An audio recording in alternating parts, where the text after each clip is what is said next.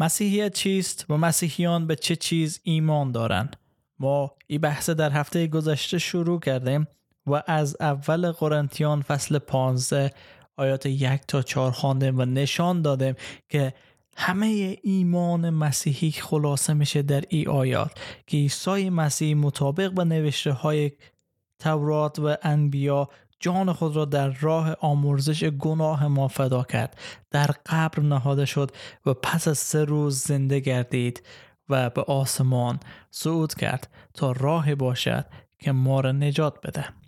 و امروز نشان میده که اعتقاد و ایمان مسیحی در این آیه ها مشخصه. آنچه که مسیحیت را در مقایسه با سایر ادیان منحصر به فرد می‌سازه ای است که مسیحیت بیش از آن که در رابطه با مراسم مذهبی باشه در مورد برقرار کردن یک رابطه نزدیک و صمیمی با خدا هست.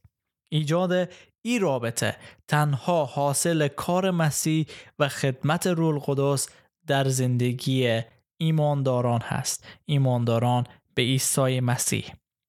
پس آنچه ما مسیحیان باور داریم و او رو پرستش می‌کنیم. است که ما یک رابطه صمیمی و رابطه نزدیک با کاری که عیسی مسیح برای ما کرد و خدمتی که روح القدس در ما داره با خدا داره ای هست مسیحیت. ما خارج از خدا صحبت دیگری نداریم.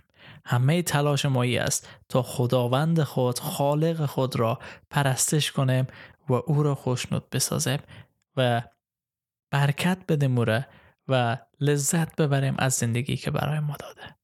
در فیض برکت و سلامتی چنین خدایی باشند که شما را دوست داره.